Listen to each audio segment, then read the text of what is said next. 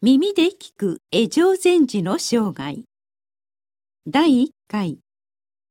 比叡山での修行。この配信は曹洞宗の提供でお送りいたします。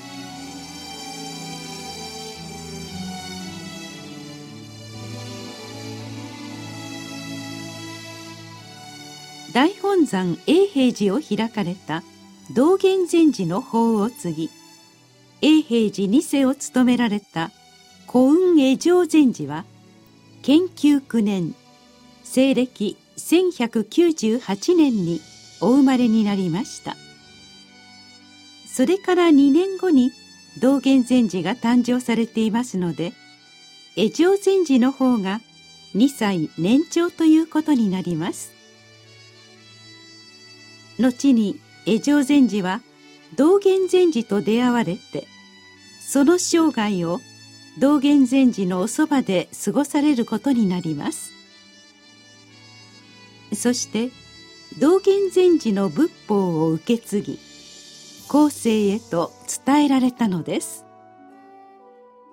この出会いがあったからこそ現在の曹洞宗教団が存在するとも言えましょう。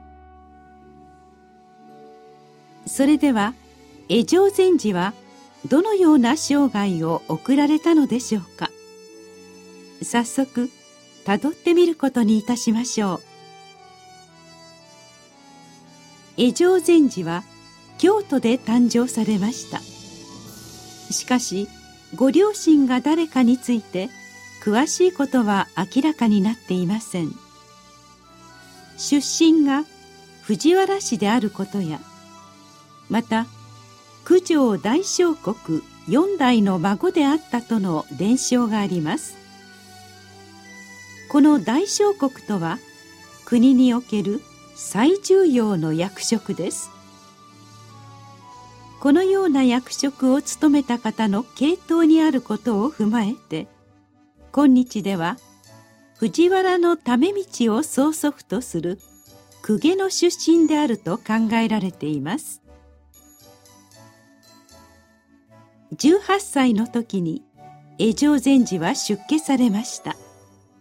しかしどのような経緯で出家されたのかについてもやはり詳しくは伝わっていません。江上禅師はご自身の来歴についてあまり多くを語られなかったようです。出家した場所は比叡山でした。その際出家の儀式の同志を務めたのは遠納法院です。遠納法院は比叡山余川の地にある尊勝院に従していたことから余川の尊勝法院と称され赤学との誉れ高い人物でした。かくして江上禅師は比叡山余川の地において天台僧としての道を歩み始められたのでした。経山禅師の説法が記録された伝光録では江上禅師が苦写論や上実論を学びその後に摩訶止観を学んだことが記されています。このように江上禅師は比叡山において仏教の基礎をしっかりと学び天台宗の僧侶としての日々を務められていたのです。しかしその一方で名門利用を求めて学ぶことの無益さを感じられていたとも記されています。真摯に修行に取り組んだことから江上禅師はやがて人々が認めるところにまで成長されていました。ちょうどその頃江上禅師は母のもとを訪れています。久しぶりの母との出会いいろいろと積もる話もあったことでしょう。たくさんの思いを抱いて母のもとを訪れたのです。しかし母から出た言葉は思いもよらぬものでした。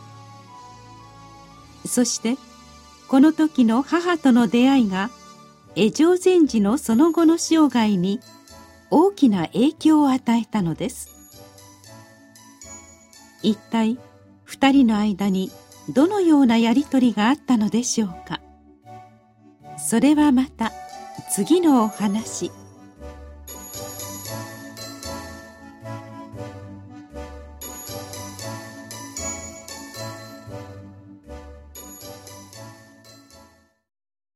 次回の配信は9月15日です。